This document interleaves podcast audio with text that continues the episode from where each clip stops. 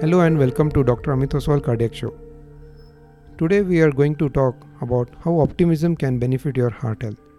We often hear about the negative effects of stress on heart health, but did you know having a positive outlook can actually be a good for your heart?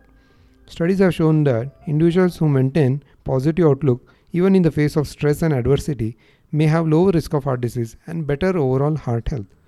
One study found that individuals with high degree of optimism had 35% lower risk of developing heart disease compared to those with a more negative outlook. Additionally, individuals with higher level of optimism may have a lower risk of developing hypertension and other heart related conditions.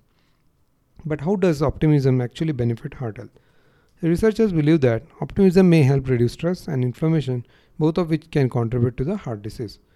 Additionally, individuals who maintain a positive outlook may be more likely to engage in healthy behaviors such as exercise, healthy eating, and avoiding smoking. So, how can you cultivate a more positive outlook? It's important to note that optimism isn't about denying the challenges and stressors in your life, but rather it's about approaching those challenges with a positive and hopeful attitude. Some strategies for cultivating optimism include practicing gratitude, focusing on positives in the situation, developing a sense of purpose and meaning in the life.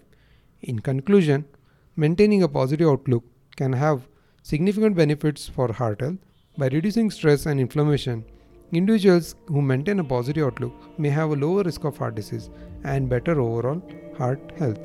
Thanks for tuning in to Dr. Ameet Oswal Cardiac Show.